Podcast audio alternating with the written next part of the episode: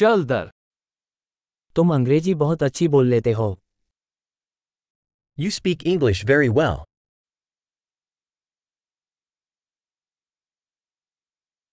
अंततः मुझे अंग्रेज़ी बोलने में सहजता महसूस हुई I finally feel comfortable speaking English.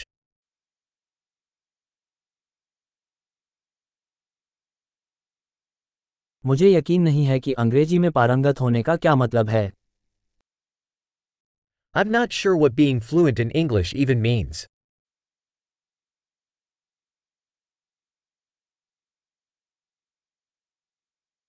मैं अंग्रेज़ी में बोलने और खुद को अभिव्यक्त करने में सहज महसूस करता हूँ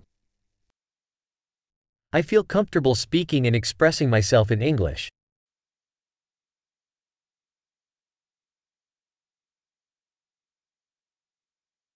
लेकिन हमेशा ऐसी चीज़ें होती हैं जो मुझे समझ में नहीं आती But there are always things that I don't understand.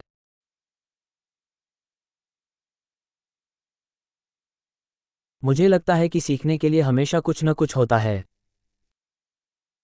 I think there's always more to learn.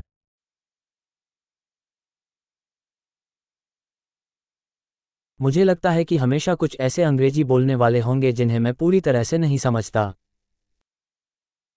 I think there will always be some English speakers that I don't fully understand.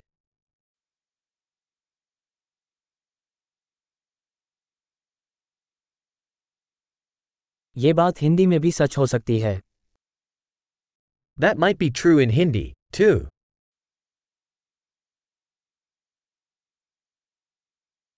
कभी कभी मुझे ऐसा महसूस होता है कि मैं हिंदी की तुलना में अंग्रेज़ी में एक अलग व्यक्ति हूँ Sometimes I feel like I'm a different person in English than I am in Hindi.